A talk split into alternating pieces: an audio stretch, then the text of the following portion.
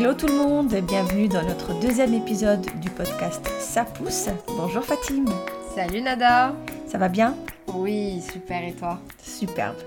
Alors aujourd'hui, euh, un thème assez intéressant parce qu'on va parler de notre cheminement vers la grossesse et comment on l'a appris et comment aussi on l'a annoncé à notre conjoint. Est-ce que tu as quelque chose à nous dire à propos de ça? Alors, moi, ça va être simple. Donc, euh, il faut savoir que moi, je n'ai jamais pris de contraception, enfin, parce que ma première grossesse, euh, je l'ai appris par accident euh, en, étant sous pilule. Donc, depuis, je me suis dit, ça sert à rien. vaut mieux ne pas en prendre, surtout que je réagissais personnellement mal aux hormones. Donc j'ai euh, au fil du temps juste compté un peu mon cycle et euh, avec mon époux on a fait attention un peu à, ne pas avoir un, autre petit euh, en route jusqu'à dernièrement. Donc après le confinement, on était en voyage et donc voilà, les comptes n'ont pas été bien faits et on a appris cette belle nouvelle. Bon, génial. et, euh, la première fois, quand tu es tombée enceinte sous contraception, est-ce que tu avais oublié de prendre ta contraception Ouais, je pense que je l'avais oublié. Mais voilà, c'est, je pense que pendant deux jours, j'ai pas dû la prendre à temps. Et euh, c'est vrai qu'on pense des fois que ça nous arrivera pas à nous, c'est juste un décalage de quelques heures, mais en fait, euh, bah, ce décalage peut tout faire. Ouais. Voilà. C'est fou quand même le corps quand il veut quelque chose. Quelque chose, exactement. Voilà, quand c'est fait pour toi, bah, c'est fait pour toi. Et donc, cette deuxième fois, tu prenais pas de contraception Alors, pas de contraception, effectivement, et euh, beaucoup plus fluide pour moi parce que euh, je suis. Bah, le premier, je l'ai eu à 25 ans, donc maintenant, celui-ci, je suis un peu plus euh, mature et j'arrive à. on va dire que j'accepte plus cette. qui est pour moi une responsabilité mhm. d'avoir un enfant. Donc, euh, donc je suis très contente que ça soit passé comme ça pour moi personnellement. Parce que je pense que je suis du genre de personne qui a très peur de prendre des décisions aussi, euh, aussi radicales. Hein. Genre pour acheter un jean, j'ai l'impression d'acheter un immeuble à chaque fois ou un appartement. Hein. Donc euh, pour prendre la décision de faire un gosse, ouais c'est le pire. voilà. C'est incroyable parce que je pense que pour beaucoup de femmes aussi, ça implique beaucoup d'émotions, beaucoup d'implications. De, enfin, il y, a tellement de changements. Euh. Et puis pour d'autres, c'est beaucoup plus naturel. Effectivement. Bah, je veux un enfant, ok, bah alors on fait un tout enfant. Tout à fait, voilà. Ben, moi, je suis pas du tout de ce genre. Moi, je sais que j'ai des amis qui sont tellement maternelles et prêtes à, à avoir des enfants et qui et qui ont cette fibre innée, on va dire. Et pour d'autres, euh, comme moi, euh, un peu une âme d'adolescente euh, qui reste adulte. Et donc, qui c'est très difficile aussi de sauter le pas quand on est un peu dans ce... Dans, dans, dans, cette catégorie en fait. Voilà pour moi. Et, le fait que tu aies un premier enfant, ça ne ça fait pas que ça rend les choses plus faciles. Eh ben je trouve pas personnellement. Je sais pas. Il faut dire que le mien, il a déjà 7 ans, donc maintenant je suis vraiment passée à l'âge de l'autonomie totale. Euh, voilà, il fait tout tout seul. Donc au contraire, je trouvais que c'était un peu difficile de se dire ah là les réveils vont être durs, les couches vont revenir, euh, faut préparer à manger, faut se réveiller quatre fois par nuit. Donc voilà. Donc euh, je pense que chaque chaque grossesse est différente et chaque enfant est différent. Donc donc on sait jamais dans quoi on s'embarque. Et donc, il y a toujours cette appréhension totale euh, de cette aventure, quoi. C'est une aventure, sérieusement. Ah bah oui, c'est clair, c'est c'est un peu comme les, les, les, manèges, quoi. Enfin, c'est des hauts les et des bas. exactement, complètement. Il y a tout qui change. Ouais. Bah écoute, euh, c'est superbe en tout cas de... Alors je sais que toi, tu as, une, toi, as une approche qui est différente aussi, parce que tu as eu un cheminement aussi... Euh, oui, bah, j'ai un cheminement un peu différent parce que, euh, bon, déjà, euh, une, une, question. Euh, enfin, je vais commencer par le début parce que mhm. ça, c'est un petit peu particulier. Il y a quelques, quelques années, je suis allée voir un gynécologue juste pour un contrôle un peu. voilà. Et il me dit écoutez, madame, là, bon, j'avais. je pense que je devais avoir 36 ou 37 ans. Aujourd'hui, j'en ai 39. Hein. Et euh, donc, j'avais 36 ou 37. Et il me dit euh, écoutez, madame, aujourd'hui, euh, je, selon vos tests, vous n'avez plus aucune réserve, enfin pratiquement rien. Ça va être extrêmement difficile pour vous de tomber enceinte. Donc, il va falloir que vous le fassiez là maintenant, tout de suite. Bah, inutile de te dire que je suis sortie de là en larmes. Bah voilà, tu vois. Et je me dis mais, mais, mais, mais comment il peut annoncer une telle chose et d'une mm. telle manière, avec une telle violence? Et euh, c'était un gynécologue au Maroc d'ailleurs, c'était avant que je vienne en France. Et ensuite, euh, ben, quand mon mari et moi avons décidé de commencer le, processus pour avoir un enfant l'année dernière, euh, alors je ne sais pas si c'est les paroles de ce gynécologue qui ont fait écho en moi mm. et donc qui, dès le départ, j'étais un petit peu partie avec l'idée que ça allait être plus compliqué. Euh, du fait aussi que bah, quand on a commencé, j'avais 38 ans, euh, donc euh, tu vois, je, me disais, bon, bah, c'est quand même assez, assez âgé. Enfin, c'est toutes les idées reçues qu'on nous donne hein, au final. Alors que bah, le corps d'une femme, quand il est prêt, il est prêt, et puis quand il a envie, il a envie, et puis il fait, tu vois. Complètement, ouais. Et donc, ben, voilà, ça a pris quand même quelques mois avant qu'on se dise, bon, ça ne marche pas, quand je te dis quelques mois, c'était euh, cinq mois. Hein, dans une, okay. Si j'avais pas l'âge que j'avais, je me serais pas dit que c'était un problème. Euh, donc cinq mois, c'est pas beaucoup. Aujourd'hui, avec le recul, essayer cinq mois, c'est pas énorme. Et donc, euh, on, a commencé à aller voir les médecins, faire les tests, etc. Mm. Les médecins, le même discours, même ici en France. Euh, voilà, vous avez, vous avez 39 ans aujourd'hui. Bon, j'avais, j'étais passée à 39. Vous avez 39 ans aujourd'hui. ça, ça va être un peu plus difficile. Côté santé, tout allait bien. Tous mes tests étaient positifs normaux, les tests de mon conjoint aussi. Donc il n'y avait absolument aucune raison pour que j'arrive pas à tomber enceinte. Euh, ensuite, donc on, a décidé de faire une FIV, mais euh, il y a eu le confinement entre temps et donc ça a retardé le processus. Et euh, bien sûr, moi, ben, en tant que health coach, je suis contre tout ce qui est médicaments, et, enfin le moins possible. Et donc euh, savoir que j'allais me faire me recevoir des shots de d'hormones. D'hormones, ouais. et, comme toi, je suis euh, très sensible aux hormones, mm. donc euh, je, je, supporte très très mal la pilule, donc je, je n'en ai, mm. ai jamais pris. Euh, je, voilà, mon corps réagit fortement aux hormones, donc je me suis dit, mon Dieu, comment, comment ça va être euh, Me faire piquer euh, pratiquement tous les jours. enfin voilà, c'était... Ouais, c'est un process lourd quand même. C'est un process assez lourd, mm. c'est assez anxiogène. En tout cas, pour moi, ça a été assez anxiogène. Le processus en soi, c'est quoi? C'est que tu commences par prendre mm. des, des, des, shots, des, des, des piqûres d'hormones pendant je pense, deux, deux, ou trois semaines. Je, ne me souviens plus exactement du temps, mais ça dépend euh, de, de chaque femme, de, de, voilà, de son taux d'hormones, de, de, sa situation de santé. Et donc, tu prends des, des piqûres d'hormones qui stimulent l'ovulation, en fait. Et euh, cette ovulation, une fois que ben, ils font des tests et ils voient que tu as, produit assez d'ovules, on va faire ce qu'on appelle une ponction. Donc sous anesthésie générale, on va aller chercher ces ovules mhm. pour euh, les, les, voilà, les, sortir de, de toi. Quoi.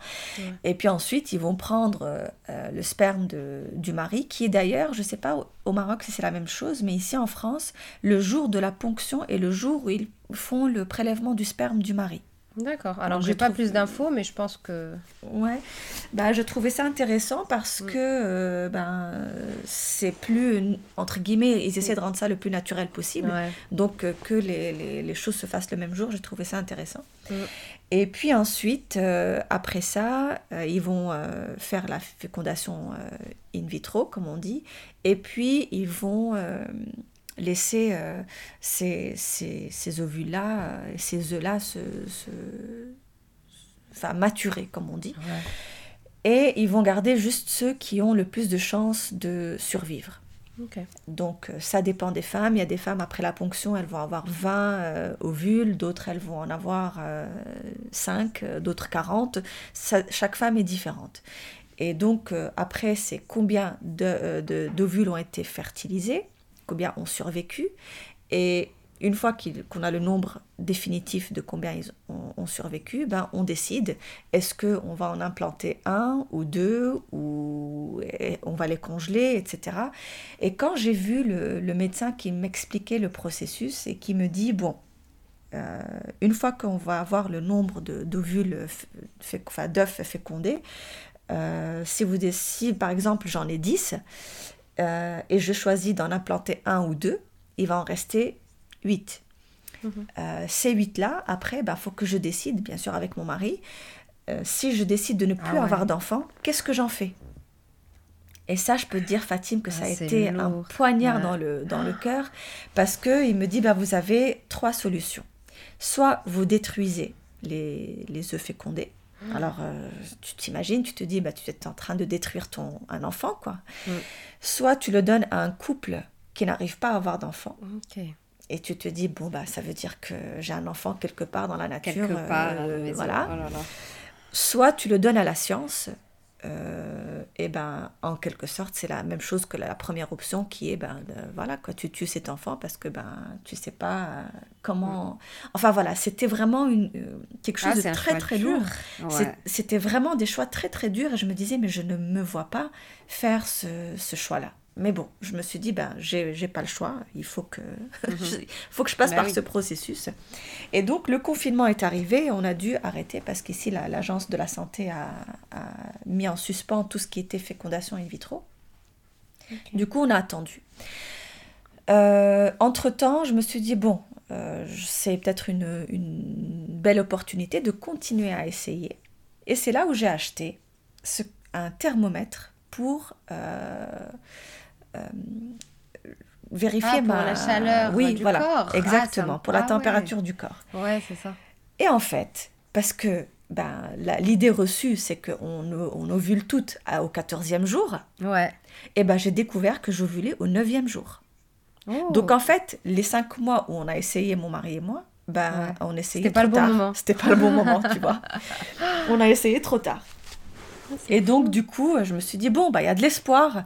Et, vraiment, s'il y a un truc que je peux recommander, c'est les, filles, allez vous acheter ce thermomètre. Alors, on va vous poster euh, sur notre compte Instagram euh, le, nom mhm. de, celui que moi j'ai utilisé, qui est extraordinaire parce qu'il est relié à une application par Bluetooth, il est euh, sur, ton sur le téléphone. Et donc, il enregistre automatiquement la, la, température, tu n'as pas besoin de te réveiller pour écrire, pour ci, pour ça. Parce qu'il faut savoir que la température, il faut la prendre tous les jours, à la même heure, dans les mêmes conditions. Euh, donc c'est voilà, c'est un peu, un peu chiant. Quoi. Euh, donc ça m'a permis de savoir que, ben, que j'ovulais 4 jours plutôt que, ou ça, enfin 3 jours plutôt que, que ce que je pensais. Ça, euh, mis à part, donc voilà, on, on, attend la fin du confinement.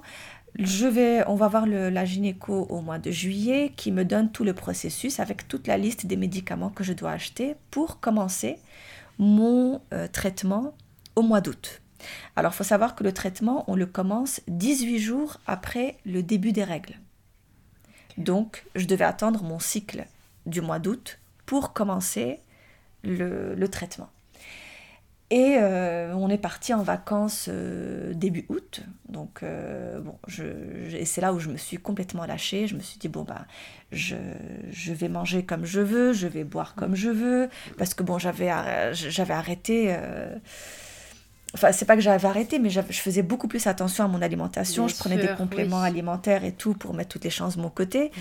Et pendant ces vacances-là, je me suis dit, de toutes les manières, je vais commencer mon traitement à la fin du mois. Donc, on, voilà, je. You only live once. exactly. YOLO. Donc, euh, je me suis vraiment lâchée pendant les, deux premières semaines du mois d'août, mais voilà, vraiment bien comme il faut. Et puis, euh, donc, je, je, devais avoir mes règles le 14 août pour euh, commencer à calculer 18 jours après le 14 août. Et donc le 14 arrive, j'étais tellement en mode vacances, on n'était pas chez nous, enfin voilà, on était au bord de la mer et tout, je me j'ai même pas fait attention que le 14 était passé, le 15 est passé, et là le 16, je me réveille, je regarde mon, mon application, je me dis non mais attends, ça fait deux jours que je suis supposée avoir mes règles, c'était quoi ce truc? Et puis je me suis dit, c'était, ça passait, c'était tellement loin dans, mon, dans ma tête, enfin que il était hors de euh, question. Euh, voilà. Et puis il était hors de question que je tombe enceinte. Ça, fait, ça faisait pratiquement un an qu'on essayait. C'est pas maintenant que ça va arriver. Hmm. Donc je me suis dit, ça doit être euh, voilà, les vacances, le fait que je dors, que mon cycle de sommeil est différent, tout ça. Et euh, ben, du coup, euh, le, je me rappellerai toujours le 17, c'est un lundi matin, je me réveille tôt. On était avec des amis, je, fais le, je donne le prétexte que je vais aller leur chercher le petit-déj. Je sors, je vais chercher le petit-déj et je fais un stop à la pharmacie et j'achète mon test de grossesse. Et, et ben voilà, donc c'est comme ça que j'ai appris que j'étais enceinte. Et la veille, mon mari me demande, il me dit, bon, est-ce que tu as eu tes règles pour qu'on commence à calculer pour le traitement, sachant que mon mari est médecin et tout est calculé, hein. tout est à la journée près, à l'heure près. Et donc, euh, donc voilà, alors il me dit, euh, il me dit, tu les as eus Je lui dis, oui, oui, je les ai eus. Je ne sais pas pourquoi j'ai dit oui, alors que c'était non. Mais je, me suis dit, peut-être comme ça, si jamais je suis enceinte, bah, ça fera une surprise. Et donc voilà, alors je lui dis non, euh, enfin je dis oui, j'ai eu mes règles. Et le lendemain, donc je fais le test et je découvre que je suis enceinte. Magnifique. Vraiment pour moi, c'est un petit miracle. Ah oui. C'était juste incroyable. Magnifique. Et donc, ce qui est rigolo, ce qui est rigolo, c'est que tu dises parce que moi, j'ai eu un peu le même process dans le, le, fait de prétexter que j'allais acheter, euh, j'allais récupérer un petit déj. Donc je me réveille le matin super tôt, je m'enfile une robe, je vais à la pâtisserie, j'achète des brioches et des, enfin du petit déj. Je file à la pharmacie, je récupère un test, je rentre, tout le monde dormait à la maison. Et j'avais, euh, c'est vrai que j'avais un peu de retard et je comprenais pas parce que, voilà, je me suis dit deux jours c'est bon, mais plus c'est bizarre. Ouais. Et euh, bah voilà, j'ai fait mon test le matin euh, et j'ai dû rêver mon mari pour lui dire we're, we're doing this, babe. Donc voilà. Number two is on the way. Alors raconte-moi comment, euh, comment ça t'as fait ton annonce et comment il a, bah, il a pris franchement, simple, lui, lui, je pense que mon mari était, est, quelqu'un de. Il est beaucoup plus près que moi, donc depuis longtemps, il adore les gosses, il a toujours voulu en avoir. Donc, euh, on en a souvent parlé. Et, euh, et c'est vrai que moi, j'avais tellement le focus sur ma vie professionnelle, sur euh, mes objectifs, que j'ai un peu laissé de côté ce, voilà, cette. Je, je, me disais, voilà, j'ai déjà un, ça peut, je peux plutôt me construire et attendre un peu pour reconstruire une famille en fait. Et donc c'est vrai que de son côté, il était tellement rassurant et il me disait mais t'inquiète, allez. Euh. Alors que moi j'étais un peu sous stress ou non mais mon corps va changer. Euh, je vais arrêter le sport, je vais arrêter le boulot, je vais voilà, je voyais tellement ça radical de en fait quand t'as un bébé, bah, en fait il y a plein de choses qui s'arrêtent. Et, euh, et ce qui est faux, ce qui est complètement faux.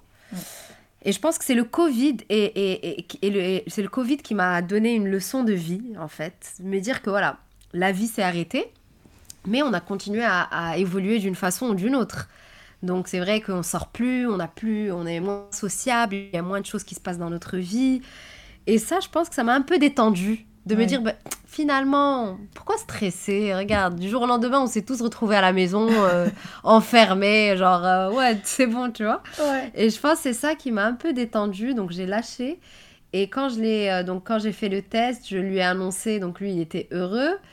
Et, et moi aussi j'ai larmoyé parce que en fait j'avais tellement peur de prendre cette cette décision que quand c'est venu c'était juste j'avais un sentiment de plénitude en fait de me dire Genre, pourquoi tu as attendu aussi longtemps? Qu'est-ce qui te fait peur? T'en as déjà un. Genre, voilà, je, me rassurais avec des paroles inconsciemment, mais. Euh, mais. Euh, mais c'est vrai que c'était assez euh, émouvant de, de cette, cette annonce. Pour moi comme pour lui, en fait. J'imagine. C'est fou quand même qu'on ait eu ça. Enfin, le petit-déj. Ouais, ouais. C'était l'excuse de. Bah oui, c'est sûr.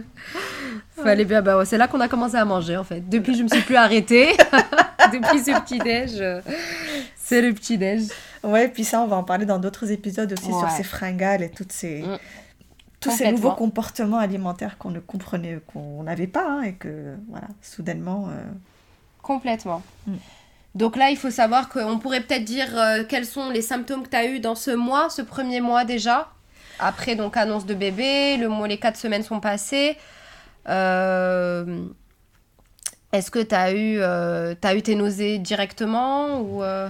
Alors en fait, euh, moi j'ai pas eu mes nausées directement justement et quand j'ai annoncé à mon mari la, grossesse, il faut, savoir que moi l'annonce, je voulais qu'elle soit voilà quelque chose de ah. de, de, romantique et de enfin qui sortait de l'ordinaire vu qu'on l'attendait tellement. Mais j'ai un petit peu raté mon annonce, par oh. contre.